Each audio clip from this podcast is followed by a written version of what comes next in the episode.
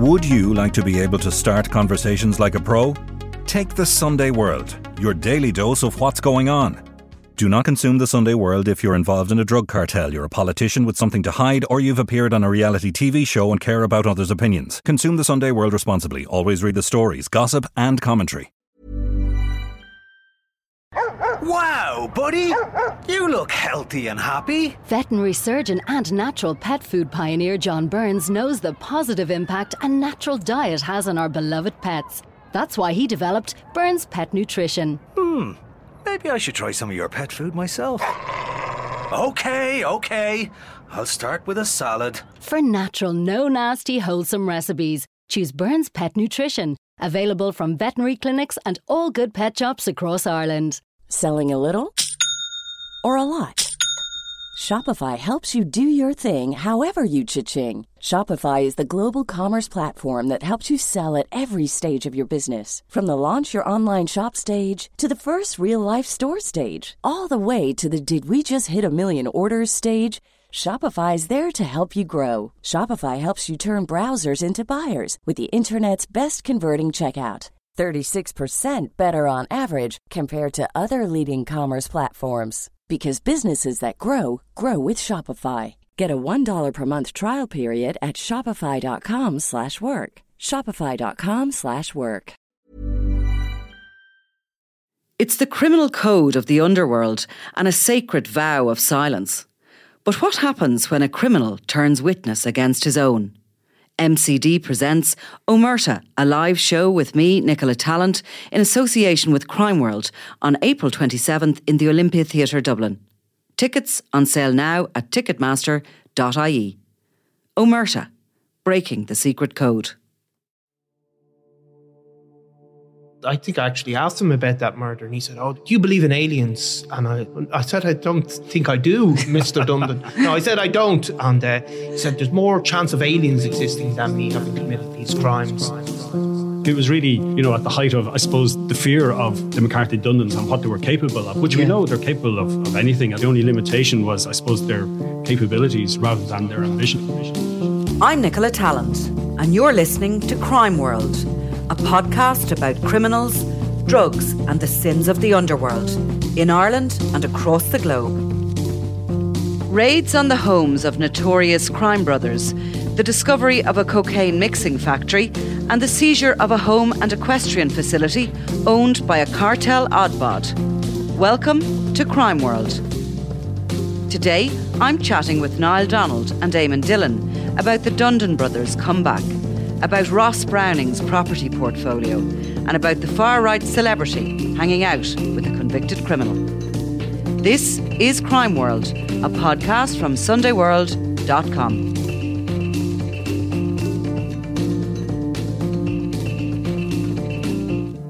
So I was down in Limerick this week. Now, not prior to these raids, but in the aftermath of it, and on a different for a different reason. But did a little drive around the island and, um, you know, Moyross. Uh, and South Hill and Hyde Road and all the old stomping grounds of the gangs. And obviously, that rejuvenation project is still going. There's vast kind of fields left where there's houses been knocked down. They were trying to, you know, uh, cut the amount of people living there, obviously, as part of it. But, um, uh, you know, there's still a lot of gang members around, and we can certainly see that there's sort of Limerick is beginning to. I'm sure they don't want to hear it, but it is slightly beginning to rise again, isn't it?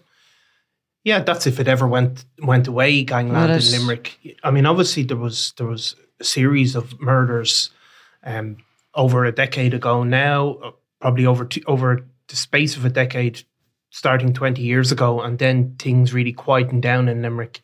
But again, this week um, we had raids uh, in uh, Ballinacurra Weston where the Dundon family uh, have been based, and there was serious seizure of a, a, a cocaine press and a num- and white powder, and it just shows that the the Dundon McCarthy gang, the old remnants of it, are are still in operation and that they're still they're raising their head again a little bit too frequently at the moment for comfort. I have to say, we're hearing an awful lot about them. Did you um, you've been down loads of times to Limerick, and you know Wayne Dundon's house is on one corner. Yeah, no, and obviously the John Dundon's on the other, and yeah, we. I remember years ago when we used to have the budgets for it. We actually hired a helicopter and flew over all the mm. various uh, gangland strongholds to kind of give people an idea of the scale which wasn't the idea that it was huge, but they were actually relatively small areas. So even though the gangs controlled a small footprint, yeah. they controlled the drugs trade. And of course, as we know now, like they, they control their neighbors and the people around them. And a lot of people, uh, you were using the phrase when we were talking before we came on about the idea of people being, you know, cuckooed. They were forced out of their homes and promised that they get paid. Of course, they would never see any money, which explains why there were so many derelict houses even back mm. then. Um, when we flew over, like you know, we, we it's amazing to see it from the air, particularly some parts of Moyross, where like you know half an entire terrace, you know, the roof was gone. Um, you know, they, they, were clearly uninhabitable. These houses, and and even even until recently, like we're we've done stories as well about. Um, I think the council trying to force members of the Collopy family to to to um, sell up or to, to or to seize a house from them that they had been using, which mm. was basically being used for drug dealing and people taking drugs and so on. So, but the cheapest, yeah, the cheapest three bedroom house in Ireland, I think, was the house next door to Wayne Dundon's, which was I think it was going for forty thousand yeah. about a number of years ago during the boom, probably during yeah. the boom. Bargain basement house um, wouldn't live there if you paid me, and it's still empty actually. Yeah, you there can you see go. In, in the pictures this week. I'm not alone, but yeah, I mean, it's still, you know, like any rejuvenation of an area or whatever is going to cost a lot of money, but you're driving around. Like what strikes me, you said it there really at these small areas. Limerick is small. And like you go from South Hill to Moyross to Ballinacurra Weston and you're in these places within like five minutes drive and in a blink one minute you're outside wayne dundon's house and the next thing you're standing outside brown thomas. Oh yeah it's very Do you know much, it's so it, close to the centre. Everything is so close. Yeah i mean, I mean the dundons were very much living in the effectively in the city centre of yeah. limerick you know? A great address really like yeah. you know, i mean yeah, i mean Tallaght is probably bigger than limerick in terms yeah. of population um, and even even i suppose even in terms of square mileage um, and and you look at you know, I mean, parts of Tallaght have their own problems with gangs and drugs, particularly some parts of West Tallaght. But it's not as concentrated as it has been in Limerick, which I think has been part of the problem that you've had this sort of inter inter-family rivalry, sibling rivalry almost that's mm. has kind of um, spurred people on. Um, and of course, the fact that keep, people keep buying the drugs as well has given them their power. And, and, and a lot of these people, you know, like the Dundon McCarthy's, um, maybe not as much the Keane Collopys, but a lot of them were manipulated to some extent by a layer of criminals, you know, who are actually above them, who are importing stuff in at a much higher level. Some of whom we've never been able to name because they've never been caught. Um, yeah, and and they're well known. They're well known. Their names are well known on the streets in Limerick. Um, you know, all along, despite their terrifying reputation and their international contacts that they had to some extent the McCarthy Dundons were never seen more than other than, as I suppose, a, street gang or they were middle management in, in, in the setup. Mm. Do you know what strikes me as well, though, down in Limerick, that, you know, people talk all the time about, oh, pump more resources into the police, need more police out in the beat. You know, it's such a wide issue and it's it, like it involves all sorts of things, education, you know, to try and sort of solve, not you're not going to solve this problem, but to try and sort of offer as much hope as possible. But one of the things is planning. Yeah. And when you look at the island, yeah. I mean, who designed that? I, I don't mean, know. That was obviously way before drugs became a problem. Yeah. There was one road onto that and one road yeah. off it. Now there's another way off it. But like for anybody who hasn't been, it literally is an island with this narrow little road that you couldn't fit two cars on, just one down it. And the next thing you're into this housing estate with a warren of cul-de-sacs. Yeah.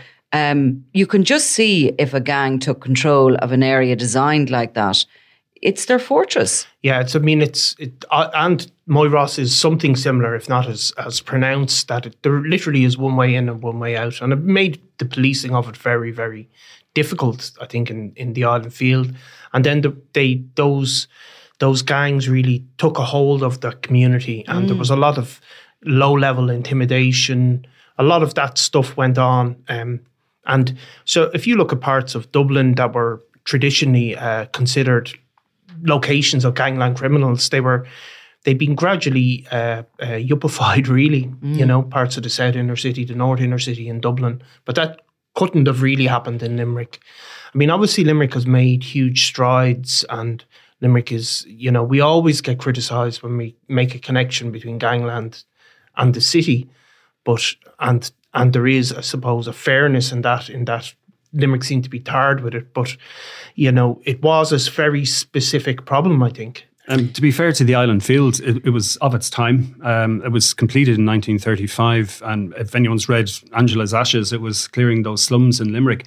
So, I mean, in, in, fairness, you can't really blame the designers in, you know, in whenever it was in the late 20s or early 30s when they first started, yeah. you know, coming up with where they were going to build these houses and, and what they were going to be like.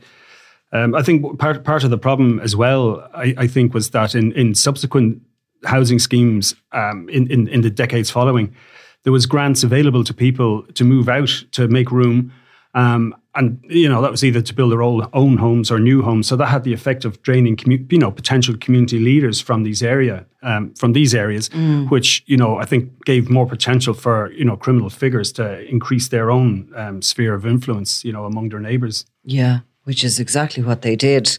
So really, it was kind of at the end of like beginning at the 2000s that things became really dirty, and I suppose that these family gangs started, you know, lining up together and against one another. These sort of battle lines were drawn, and it was marked really by the the Keane Collopy gangs got together the McCarthy Dundons got together, but the Dundon brothers coming back from the UK was the most yeah, significant point. The Dundon brothers had been raised for the most part in London.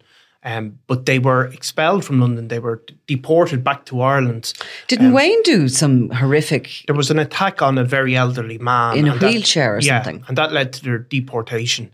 Now, oh, while they were over there, they had this web of connections to very serious criminals in the UK who had access to weapons, all of that sort of stuff. But when they came back into into Limerick, and you're talking about maybe the the broader context of the planning and all that, but this uh, group of very violent, dangerous, committed criminals were put into that mix. Teenagers who are very, very uh, reckless, and they escalated a feud that had been bubbling along uh, in the city and just brought it to a whole other level. In particular, the three the three brothers, John Wayne and Desi Dundon, mm. who were ferocious, uh, violent criminals. So, Eamon, what exactly again happened? There was one of the Keanes murdered, and then there was a.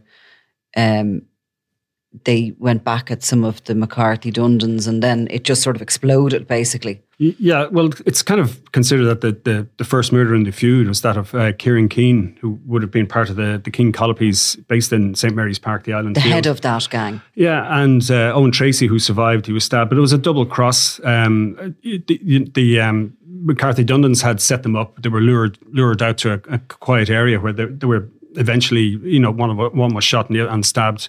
Um, and th- there was you know, I think the next murder after that was was Eddie Ryan being shot dead in the Moose Bar. He was, uh, and again, you know, there's people still serving time for, mm. for, for, for, both those murders. They're they're still inside. Where did the Ryans and, sit? Were they? But the Ryans were were cousins of the uh, the other McCarthys, the Moy Ross McCarthys. Yeah who so, are cousins of the Dundons, who are who are related to the Dundons. Yeah. But the Ryans were it would, the originally it was the Ryan McCarthy gang, yeah, effectively. And the Dundons came and, in and, and joined the them. The Dundons came in and associated themselves with that, and they have a family connection into that gang. Yeah, and and and and even Eddie Ryan would have actually worked though for Kieran Christy yeah. Keane before that. Yeah, they were um, they were all and, the and, one and wanted to actually go out on his own. And there's some talk that there was an attempt to kill Christy Keane at that point, or right. an attack of some form on him on on him, so that the attack in which Kieran Keane died was actually a revenge for the first one.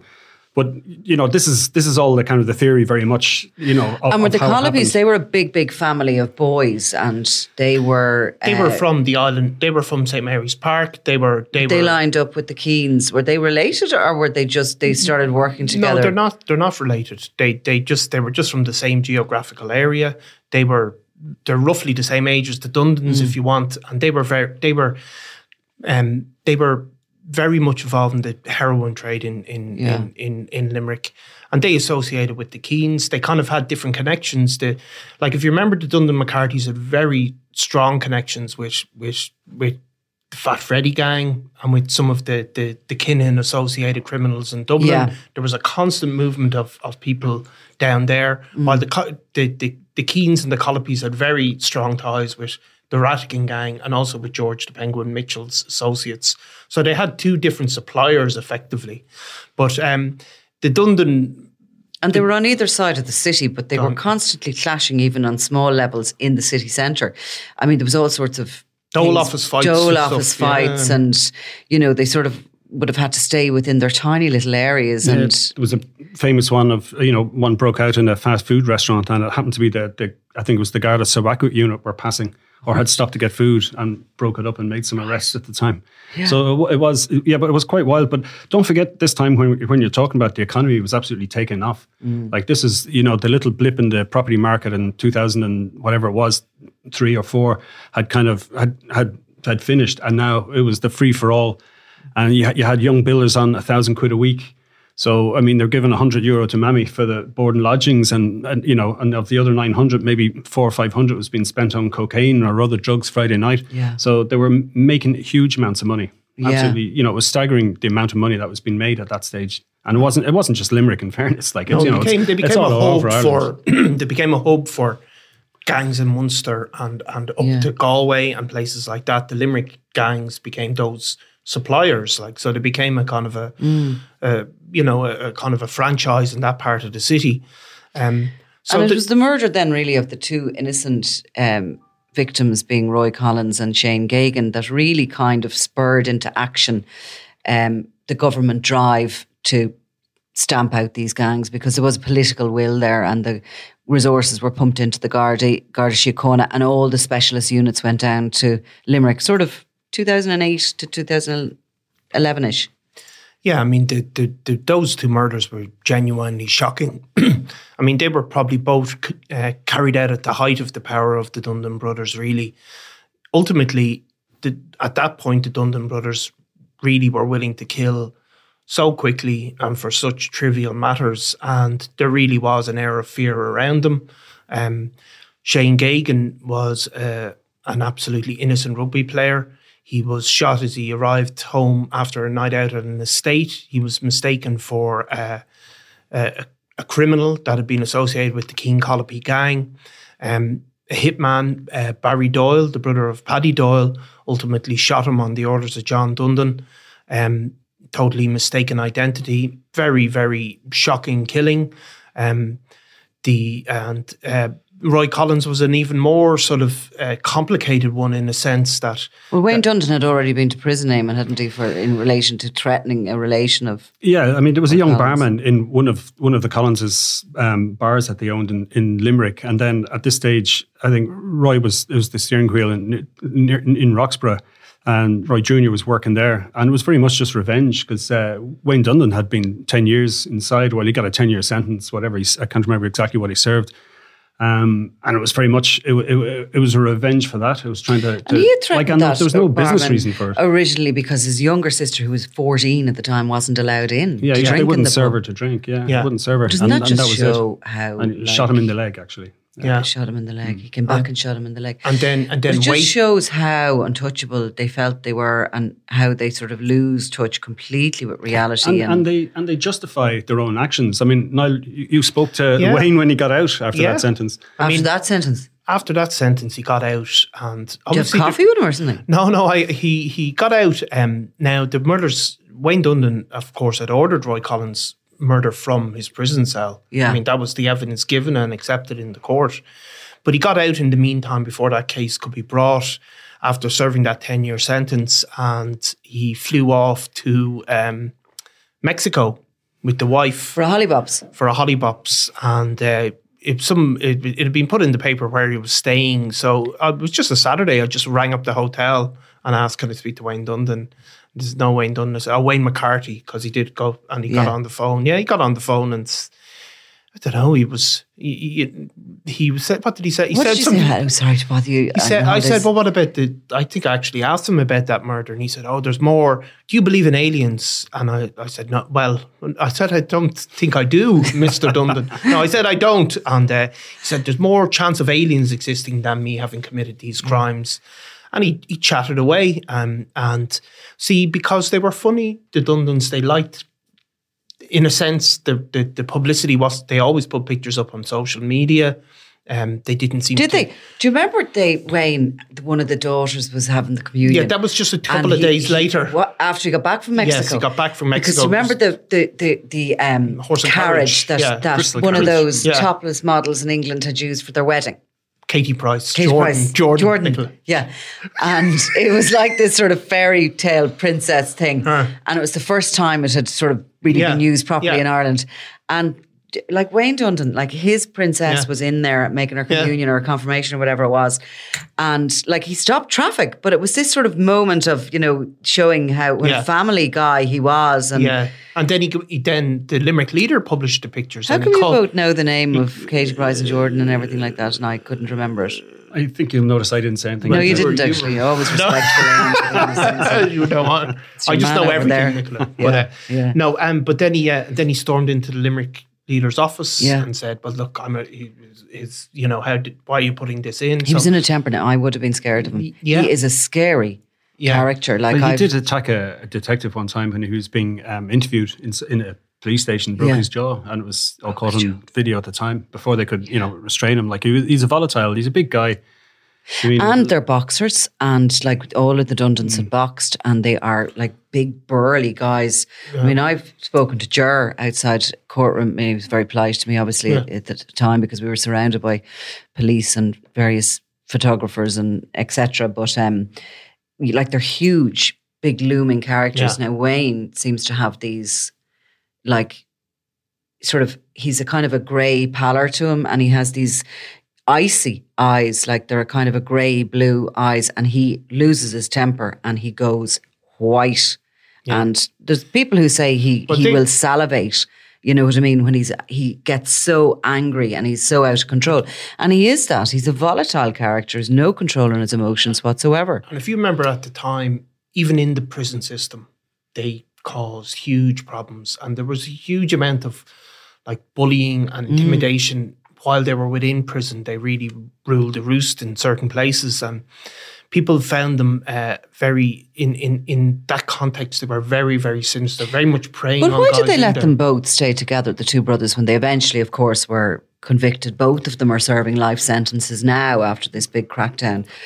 Well, I'd say it comes down to simply it's a matter of space, and that you're not going to put anyone else in a cell with one of the Dundons. Right, it just wouldn't enough. be fair on them. And also, Because- they have to be kept apart from so many different gangs in the prison system as well. They can And, and we've seen in the past where, like, you mentioned some of the alliances they had with Dublin um, criminals, and, and those alliances have been forged while they've been in prison, and that's how, how it's come about. And they've been, you know, manipulative in the way they've done it. There's been, you know, um, double crosses, which we know from what's been said recently in in, in uh, a murder case in the north involving Robbie Lawlor.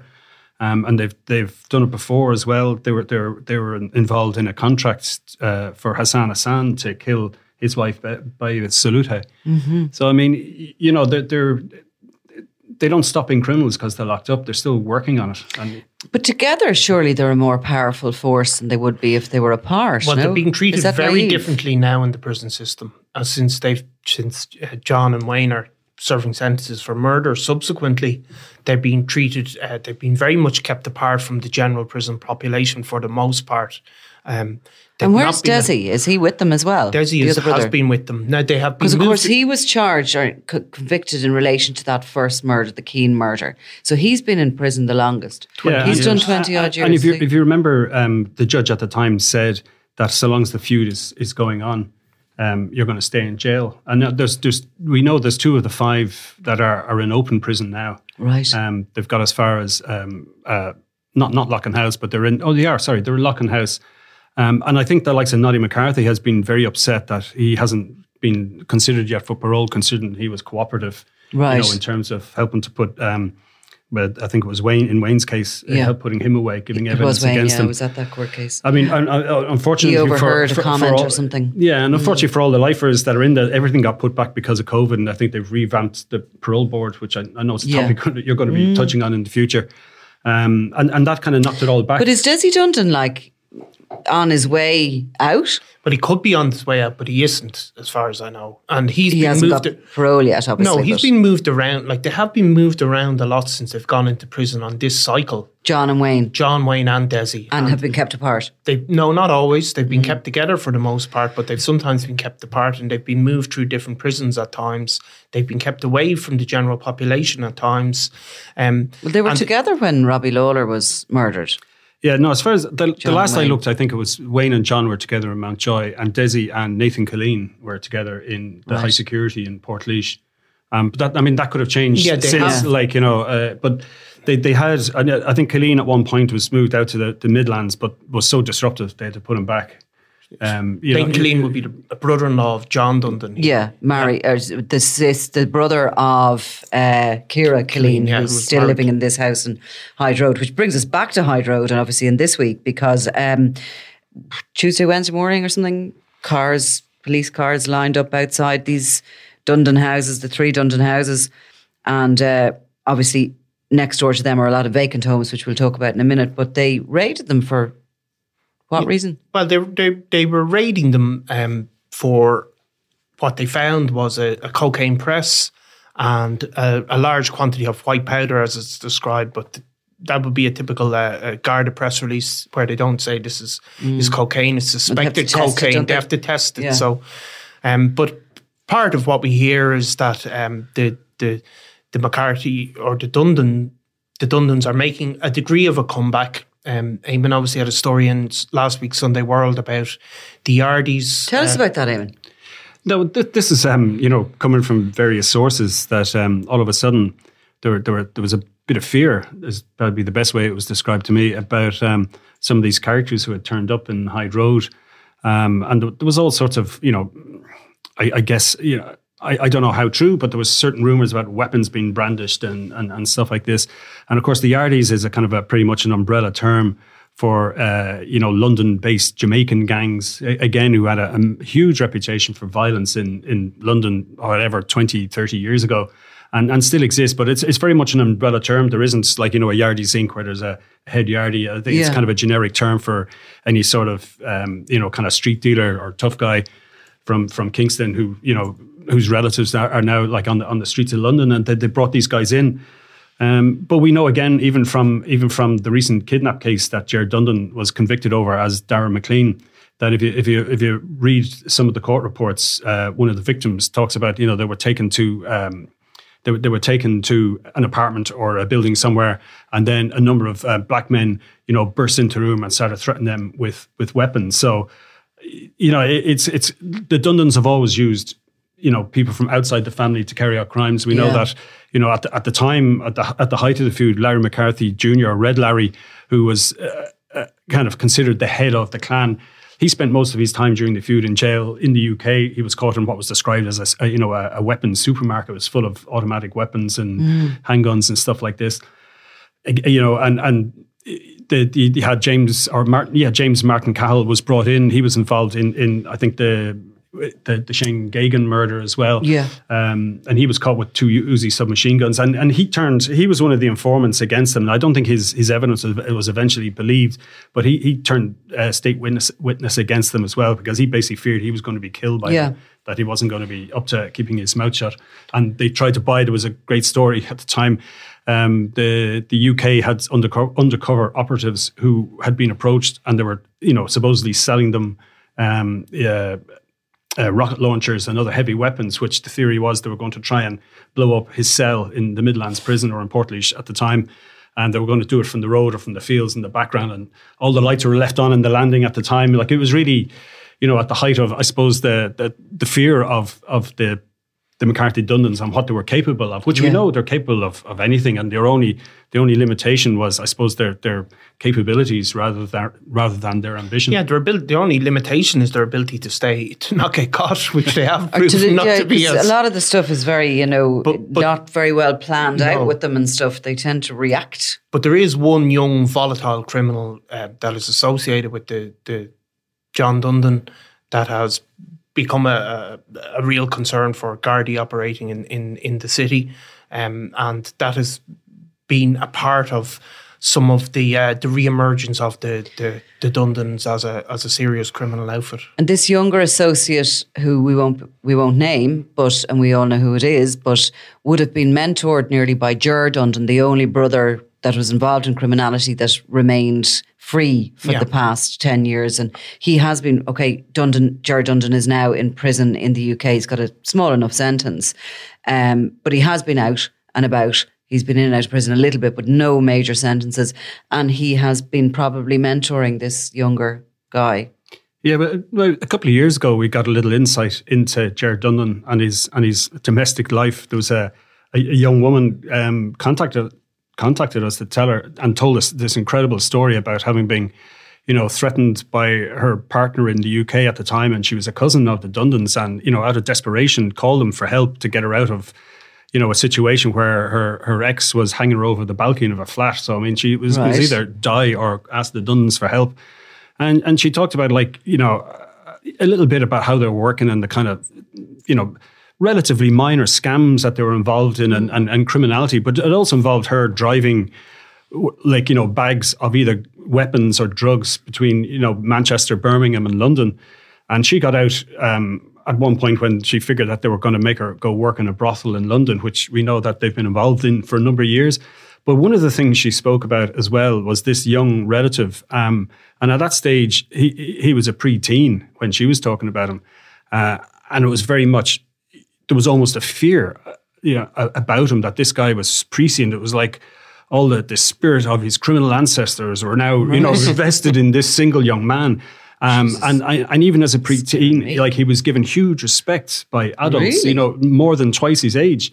Um, you know, and, and he was already adept at, you know, get, you know, hot wiring or not hot wiring cars, but he was adept at stealing cars at this stage. Um, he was adept at breaking locks. He knew how to use a weapon. Like people were genuinely frightened of him, mm. you know, mm. and, and he wasn't even, he wasn't, he hadn't even hit 13 at this stage. So this guy now is a good bit older and we, we figure that he's been involved in, in, in two possible murders already, not directly that we know. Mm-hmm. Um, and and again, and this looks like he's the guy who and he's the great white hope for this and, and family gang like he's, to he's, rise again. He's you know he's reviving things, and this idea of you know uh, London street gangs turning up in Limerick kind of fits into the pattern that they've always they've always worked. That you know you know, like, don't they sometimes describe these criminal gangs as being like a cancer and you're trying to root it out and you leave a tiny little speck and it grows again? Like, and, you know, that's what I'm sure anybody living in Limerick is, would hate listening to this the idea that they're going back to some dark days down there, or there's a possibility that they will. And, well, it's a thriving city, Limerick. I mean, I know people always complain that this association, and it is possibly unfair on a on a relatively small city, but because um, it is a beautiful place and uh, the very stable communities.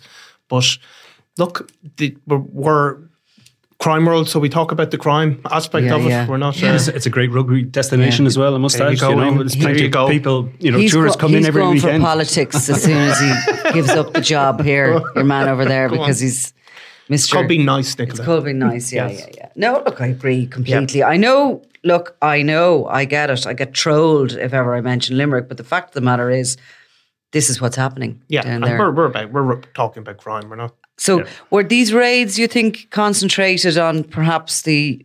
Uh, was this younger associate, as we're calling him, in the area? Do you think he's in and out of the? Well, I mean, there, there have he has been. Uh, sources have said he has been back in the city in recent times. So, yeah. So possibly you could take, you know, if you were from Limerick and you were angered listening to this, you could take it as a positive. I would think that the guards are on top of them like that, yeah. and there's raids starting already. And this guy is, if they are targeting him, they're recognizing the dangers of allowing anything like this fester again. Yeah. And that is part of the policing plan and the rejuvenation project of Limerick, that they do move very quickly if ever anything is happening within these gangs. So, yeah. yeah. So we'll, um, you know, hopefully in this case, policing will dampen any threat of. That's true. Yeah. And uh, don't forget, Hyde Road came up in another part yeah, of the forest. That's what we want to move well. to, yeah. to Ross Browning, a much more sophisticated looking criminal, maybe, than some of these Dundon chaps. But um, um, so, yeah, because in the houses beside the Dundons, as I briefly mentioned, some of them people, residents were ran out by the Dundons. They didn't seem to want neighbours. They sort of cuckooed a lot of these houses. And um, funny enough, in a previous court case involving Ross Browning, a cab case, there was two houses on Hyde Road which were seized. They were identified as belonging to him, and he had sort of they reckoned that these houses had been used as currency to pay for drugs. But Browning is back before the High Court in a big way this week. Yeah, the, the judgment was given uh, this week as a 1.7 million um, Criminal Assets Bureau case against him. Um, and the key to it were was a number of these properties. Now, the, the, in Limerick. The, in well, not in Limerick in this case. There, there were Garristown and um, and also then in Finglas as well. North County and, and, and, they were linked yeah. um, because of the way the money was used. So it, it wasn't entirely it wasn't entirely um, sophisticated because mm. I mean it, it, was pretty much they were able to trace the lump sums as it went through, and they were trying to hide the fact that um, it was it was drug money, and they used two people, both relatives of Ross Browning, who had um, compensation um, payments had been made to them, so they had a, a lump sum of money. One of them for fifty seven thousand, the other for uh, hundred thousand, and they were buying.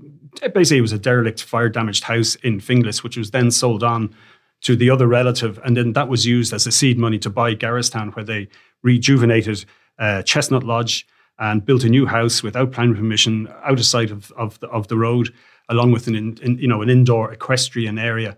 Um, and the reason Hyde Road came up was it was part of the case against him that he was involved in criminality um, and that uh, that certain bank accounts are only used for criminal reasons or uh, and and in this case Hyde Road the, the, the two the two houses in Hyde Road that he had made mortgage payments in in um, I think it was uh, 2010 shortly after Operation Shovel. But it was mentioned that he actually he had bought them he had acquired them in 2007 and 2008 and Barry Doyle the the Dublin gangster the hitman who was serving life for Shane Geoghegan used mm. one of those as his address at the time so basically you had you had you had a, you know a, a, Dublin gangster whose brother was Paddy was murdered by the Kinahan cartel, staying in the Kinahan cartel's man's number number one man in yeah. Ireland, staying in his house in Limerick, or certainly using it as his postal address. I mean, there's the derelict that's arguably he probably didn't stay there at all. There's a tree growing up through one of them. But it, but it, it just shows you the kind of the the, the internecine routes. It? You know, as you, as you mentioned that it was, it was the houses were possibly handed over as as you know a drug debt. So I mean, just the the whole circle and the connections between Ireland's underworld is you know it's every so often we get a glimpse of all scratching one another's backs. Yeah. And like Ross Browning, just for anybody who doesn't know exactly who he is, he was sort of original Hardwick Street gang of the the Kinahans, the original sort of Kinahan. Yeah, the original core group. Yeah, which he um, is a guy who is fitness fanatic. Um, was involved in a sort of very snazzy gym type thing. Is into the Zen lifestyle and uh, sort of quasi religious, I suppose you could call him. Um, and like he just would pass as as a hipster, I would think. Very much so a hipster. And a vegan. Yeah. You know, all those things. I mean, exactly. You can't just imagine Wayne Dundon saying, oh, I'll have the ve- the vegan option on any menu. Like, no, because I mean, people all. Chicken wings, but. Yeah. I mean, people in the in the area that Ross Browning, despite being the Kinahan's number one man in in Ireland, as he's described in court, people always, he's a gentleman. Didn't people say that? And people who yeah, knew him do. quite liked him, mm. always a lovely guy. And um, he was a totally different uh, type of creature than than the the Wayne Dundon. But you can see as well, uh, although it was traceable and it was a much more sophisticated uh, kind of operation that he was running. Um, it was amazing to hear he had an escape chute built into his luxury mansion with a was Where? which was set in court, wasn't it? What? Yeah, there, there was um, fr- from an upstairs room. Um, it was basically like, like a, a, slide. A, a, slide. Well, I think it was a ladder, and it couldn't be accessed from outside. Like but, the National Lottery you, ad. You, and it was yeah, pretty much. well, not quite. And it was um, hidden behind a piece of carpet, and you could just basically get out of, get out of the house and drop down into the shed where there was a motorbike parked, which it turns out was Stephen Fowler's motorbike, and is also declared the proceeds of crime. So, and that was there. It was, you know, it was very much there, as the judge put it. I was an instrument for, you know, uh, criminality. You know, having your motorbike was, you know, was a way of him to get around. So, if anything happened that he needed to get out of the house quick, he was there, ready to go straight from the Batcave. That is mad, isn't it? It's a little bit nutty, isn't it? Having a, a slide. The judge mentioned, or was it mentioned in court that da, uh, that that Browning and his partner Sinead Mulhall had attended Daniel Kinahan's wedding in 2017. Yes, it was. And again, this is all part of the background to show his involvement in criminality. Mm. And yes, he was at the, the, the Burj Al Arab and he was also at Christy Jr.'s wedding in 2007, yes. which was mentioned. Um, well, and, and you know, it, it, was also mentioned like he was he was arrested um, in 2010 in in Spain uh, as part of Operation Shovel. Uh, or I'm not sure if it was in Spain, but he was arrested anyway as part of Operation Shovel. Yeah. Um, and he was in a house where a handgun was found, and there was also another associate of the of the Kinahan cartel was in the house with him at the time. And that, I think that's when the real investigation into him and his finances started then, mm-hmm. um, which led then to this you know, these purchases of they were all derelict properties. Chestnut Lodge was was basically a shell. Um, everything else was built from scratch. So I mean, it was very much let's let's buy you know the worst piece of property we can find, and then pour loads of money into it, and say we did all the work ourselves. And you know, it's a pattern I think that you know a number of of, of criminals uh, have used mm-hmm. who are now being targeted by ta- CAB and they're trying to say, well, you're overestimating, you know, how much was gone in. It's not 300,000. It's only 60 grand because I'm a plasterer and my dad's a block layer. Yeah. And, you know, I got these for free off a lad whose yeah, name I can't remember. Of, yeah, it was kind of the late, it was the first cab were targeting properties, people buying properties without, you know, seemingly being able to do it. But then for a long time, people were able to do up very ordinary properties, and cab didn't seem to go after that or didn't that wasn't they thought they could get away with that but that has now been caught up. And you see that again and again in these cab cases where they estimate how much money is spent on maybe a relatively normal looking council house and you'll find like like Liam Byrne that they've they've put the value of the house in again into doing it up. Yeah um, You'd never get it back. And I think, a normal person, you wouldn't spend that much no, on a house no. of the value. And it, I think they thought at the time, the criminals, that that this wouldn't be, this would be a safe way to be able to spend money, just like the foreign travel as well, yeah. has also now caught up a number of years later where they, they're really tracing those values and asking the question, how could you afford that? And, and there's also uh, on the same point mm. I was making there, there, there, there, was this idea then that if you paid a mortgage on a property, they wouldn't come after you. But you had to be able to show then how you're getting the money to pay for your mortgage. So there's no point in taking out a no. mortgage when you were paying it with drug yeah. money and you know you didn't really have any income. So that that featured again in in, in this case as well. You know that they the, the Judge Owens made the point that you know Browning and Mulhall just didn't have the means to to pay for all, all this lifestyle mm-hmm. they had, mm-hmm. including the trotting ponies and the, the foreign holidays and and, and you know even even the cars, which were relatively modest cars, an Audi Q7 and the National Lottery uh, slide in particular. I mean, I'm actually going to think about putting one of those into my house. I'd love one. But you know, like Browning is one of the more curious characters, I suppose, of the um, the the Kinahan gang because you know you talk about a lot of them and they all pretty much have similar enough upbringings and a similar route into um, into the mob and they all have their different roles or whatever, but they're, you know what I mean? They're not that different. Whereas Browning is an oddity.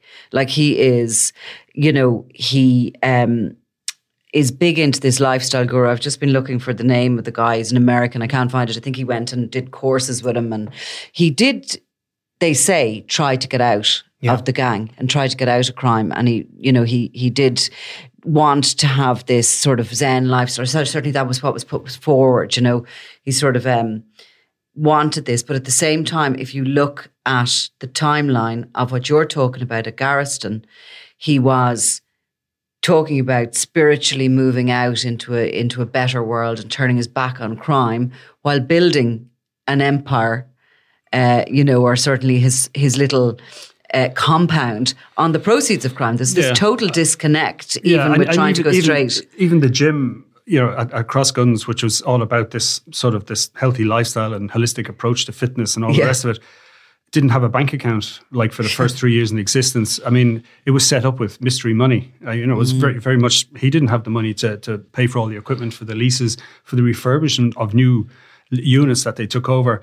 And then everybody working there was related or very much, you know, Associated a lot of relatives Browning, were, yeah. were, were, were, given mm. jobs there. Like one of, one of his aunts, Leslie Conway, was the was the was the manager. She was one of the people named in the cab case. Uh, I, I, think there was uh, there was nine people named in the cab case, and they all, to some extent, fought it, resisted it, except for Browning himself, because they were trying to claim, well, you know, this is actually was my um, flat or was my car or was my Rolex. Mm-hmm. But the point was that they were actually getting the money in, the, in initially to pay for their own car, the Rolex, you know, by you know either working for a cross guns or whatever. It really was ultimately coming from Ross Browning. The Kinahan cartel drug money is where it came from. Yeah. So I mean, you know, the the attempt to show that there was any innocent cash pretty much didn't work out. I mean, to a certain extent, it did for uh, Julie Conway and, and her husband, who's an ex-Garda detective, David O'Brien. Like he, he had borrowed uh, 40,000 euro from the, the Garda Credit Union, uh, which was used as, as part of the, the, the refurbishment of Chestnut Lodge. So the judge has said any proceeds of the sale of Chestnut Lodge on itself, a quarter of it, can, goes, can go back to them. But it's very much limited to, as he put it, the curtilage of, of the property. So it's none of the none of the land around it. It's literally just what the, the house is standing on. And similarly with Ian O'Hare, um, who we know is a convicted drug dealer, you know, and, and he was the link between the, the Mr. Flashy crew and, and the Kinahan cartel. Like he, he was the guy the go between. He's a second cousin of, of Ross Browning, so oh, right. very, very, much keeping things in the family. Yeah. Now he did he did have his um, compensation payment.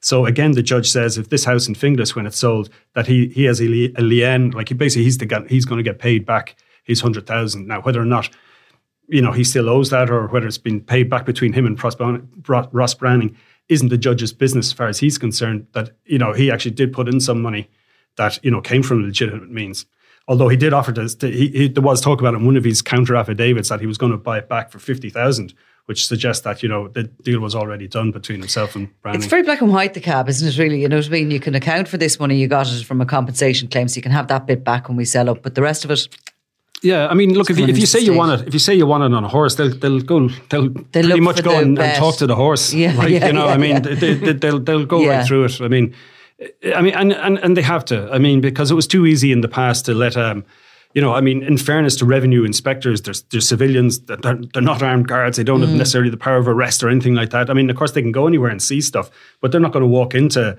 you know, some hardened criminals, you know, lair and start looking for for information. They need that kind of backup. So it, it was easy for them to get out of you know, having to mm. deal with somebody really tough. If they said, "Well, I want it on a horse, and here's me betting slips," they go ground and they sign off in the file you want on a, on a bet. You can't do that now. Yeah, they, they yeah, will yeah. go. They will. They will track it down. The um, mention of the Kinahan cartel obviously moves us to the other big story of the week, which was the um, discovery of a big cocaine mixing factory, and there is you know, this seems to have been a big one. There could be others around the country.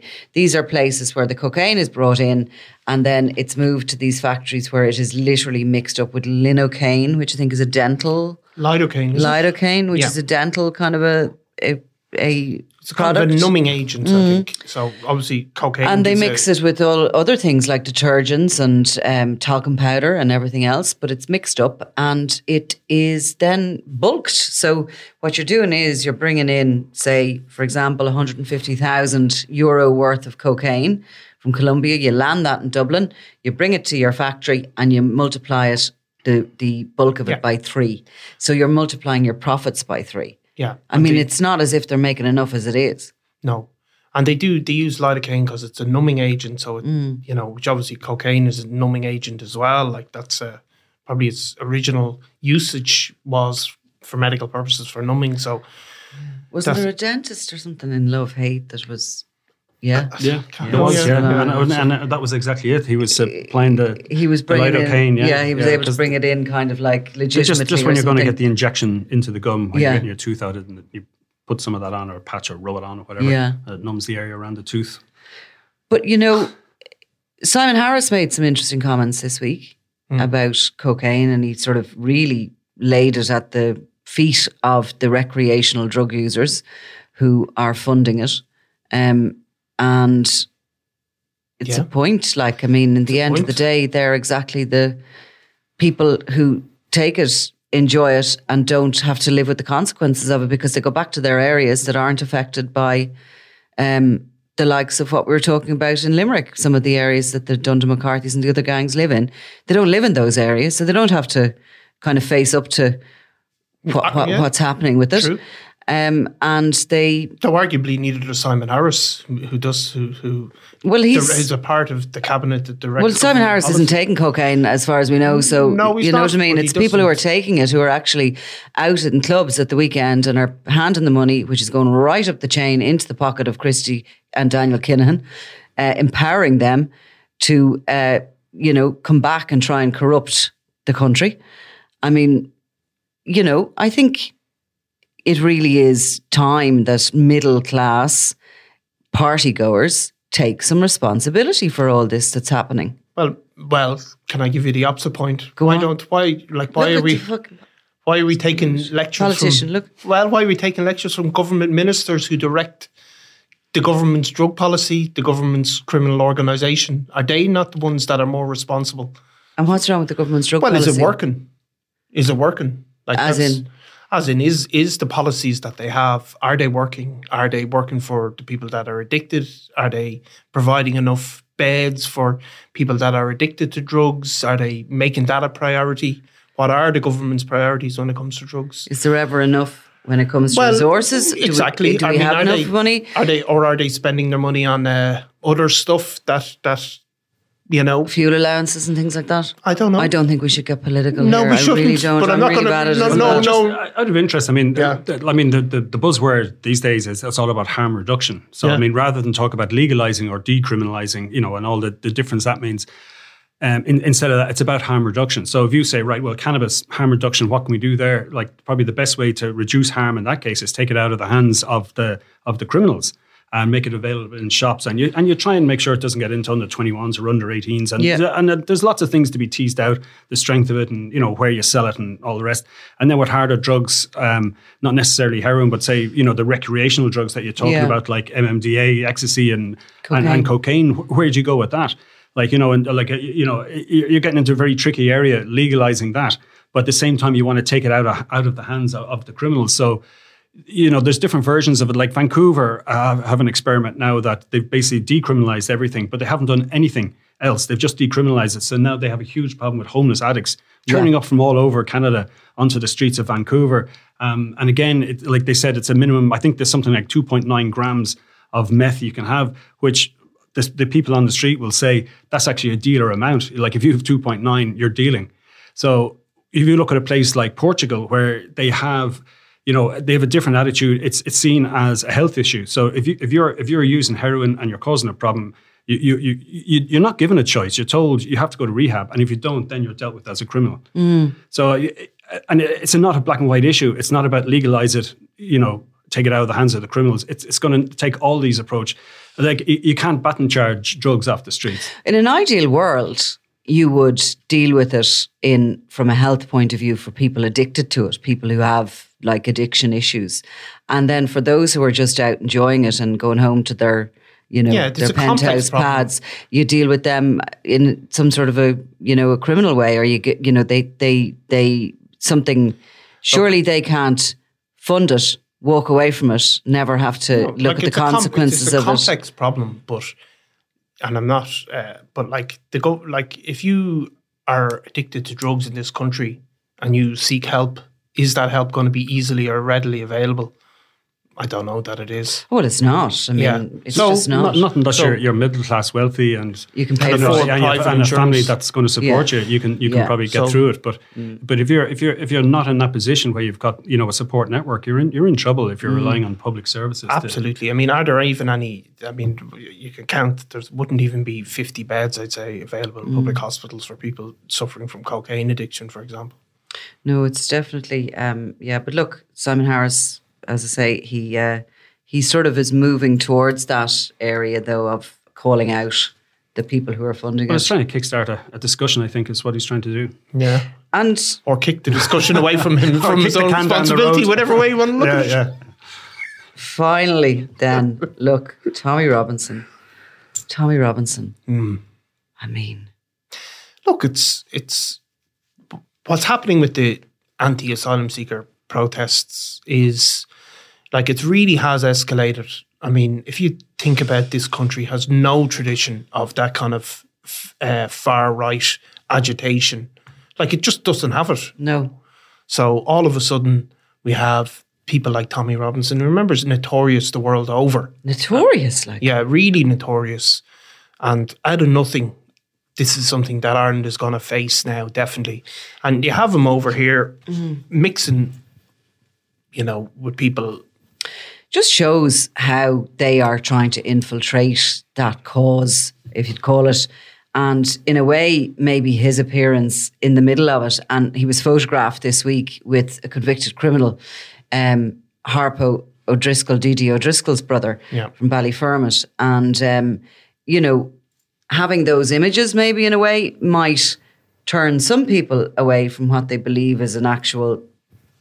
Look, I mean, there's- Campaign. there's- yeah, look, there's normal people. In Surely there's normal that. people who are going to look at that and see, okay, this is what this is what this is about. This is about shoring up support for the far right. Um, but like the, the tactics Tommy Robinson has perfected over a decade or, or more. Remember, like you know, in terms of agitation, far right agitation, like they are quickly being adopted over here. Not by all of the protesters. Not saying they're all the same or anything like it, but they are they're using the same tactics, and a lot of it is around the fear of crime, fear of crime by immigrants. Yeah. And most of those scare stories that have gone around have not proven to be true. Um, But have you noticed with Tommy Robinson? Do you Yeah. watch him or do you Uh, yeah, look at him yeah, or yeah. anything? I'm actually quite interested in Uh. him. I find him a fascinating character.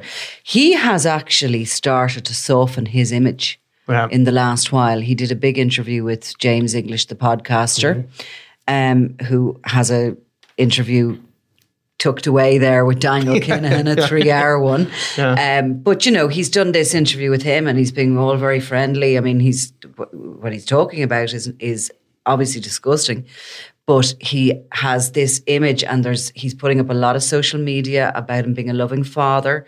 He's bringing his kids in on it, and you know, he's he's um, not as angry and as you know, you used to see images of him with the veins coming up on his neck and he was sort of screaming and roaring. It's like as if he's taken some advice to. Well, he's quite a talented broadcaster. I, I'd say that for him. I think he is quite a talented broadcaster, and you know, it is slightly more complex maybe than than like Tommy Robinson's not like a neo-Nazi that is coming out with white power sort of stuff, but it doesn't mean that it's not racist at its heart. Um, so they are it's ferociously racist. ferociously racist, but he but they have a different packaging, and that's but he's sort of he's he's coming out with it is what I mean. Yeah. Without that angry sort Yeah, of yeah, yeah. image, it's now this soft family man Yeah. image and it's way more dangerous because it's like there's some marketing advice there. Yeah, but that's that's what the Americans have. The American far right have done that for years, and it's all about like there's some handbooks about how you get people interested, and, and you bring up an issue, whether it's you know fear of immigrants coming into a hotel in your area, and they say things like don't mention don't mention the Jews, don't mention uh, black people, just wait till you just talk about the the local issue first, and then.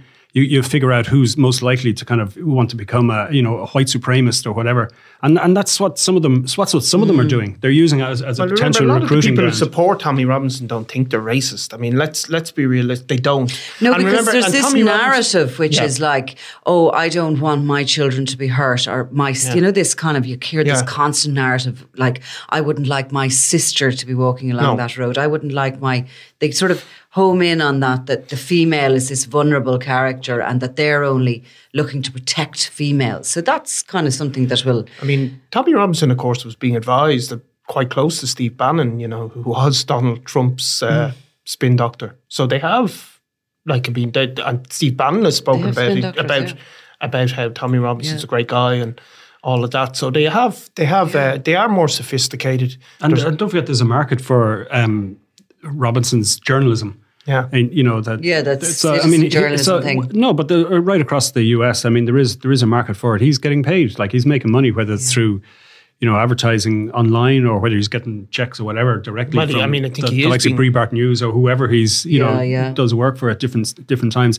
There is a market for it, Mm. and I mean, and a, a lot of not necessarily what Robinson is doing, but even like there's a case this week. There was a man convicted over th- um, threats to to set alight a hotel in Kildare.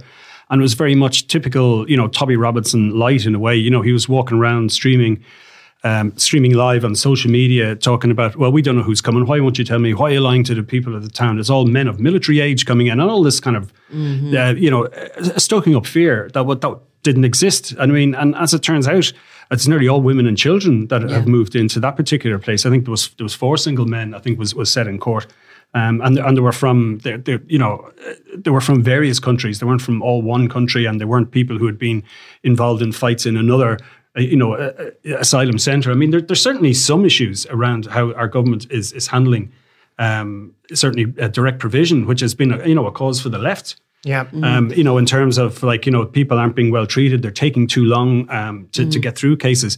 And and with no doubt, there's a there's a certain amount of people who we know recently are, are trying to play the system by turning up without any documentation in Dublin Airport, who are coming from countries that are deemed safe and that I they think can there's be a huge problem to. as well in Dublin where you have communities that are the housing crisis, the price of uh, the price of housing of you know they can't afford to live where their where their parents, their grandparents lived in places like East Wall where they've lived for generations, and all of a sudden they mm. can't afford this generation can't afford to live there, can't get housed there, and it's caused huge anger. And this is storm in a way. yeah, and it's been directed at asylum seekers, and it's unfortunate. And nothing that we're going to say it's going to. Unfortunately, people just believe that it's. They're just they have these the propagandists really have have are are, are reaching them, and that's Completely, unfortunate. yeah. And people are very worried about it. Like you speak to people out there on the ground and people who, um, you know, are on the fringes of it, and they're actually pulling back because they're very worried about what's going to happen and yeah, there, there is You know- there's some something will happen. something Uh, will happen. Yeah. So it's it's it's it's unfortunate because it's not been a feature of Irish life. We've had huge amount of immigration into the country, very successfully for the most part, and you just you don't want your kids to grow up in a in a. I mean, in that terms sort of- in terms of per head of population, Ireland have done really well in bringing in Ukrainians into into this country, and it should be it shouldn't be forgot. Like i- Europe's at war. It's a Mm. it's a full scale, full on war. They, these aren't normal times, and people need to remember that, Mm. They and do, not to be taking it out on vulnerable people. Absolutely, absolutely agree with you totally. Well, look, so it was a busy week it's a busy week. yeah. Again. Imagine we sat here one week and there was like nothing to talk about, and we had to just Well, sort of we just talk about my upcoming political career that I talk didn't. about his upcoming political career. You Which I really even- are. You, I mean, you I'm really on are. my way. You're actually the cause of complaint from a lot of people. yes, I know. and I mean, they're, they're all my friends, of course. No, but um, But, um, you are very political, well, compassionate. compassionate. Well, everything's political. you I mean. Oh, God, well, Jesus, everything is you political are, when you- when it comes to it. You're not allowed in again. And I did note that you're dressed up. You're dressed up. Well, he didn't have to be told. I've been told enough that I'd know make the mistake again. no, seriously, this video thing, you have to kind of like be a little bit tidier. You even got a little haircut, have you? I had it done anyway. as you as you say, I didn't need to be told. Right. Oh, by the way, uh, Rita wrote back, Yeah. and uh, I'm I don't need to go for jury duty. Thank thank God. She was back to me like in like Flynn about 24 hours, and Yeah, I was excused. the criminal class can see. Eamon's looking at me going, "What is she doing?" With? I was called for jury duty, you see, so I got off it.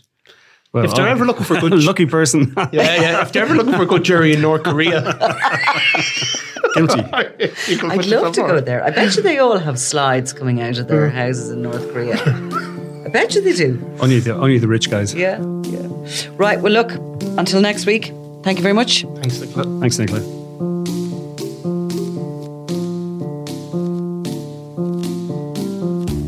You've been listening to Crime World, a podcast from SundayWorld.com. Produced by Ian Mullaney and edited by me, Nicola Tallant. Research assistant is Claude Amini. If you like this show and love true crime, leave us a review. Or why not download the free SundayWorld.com app for lots more stories from Ireland and across the globe.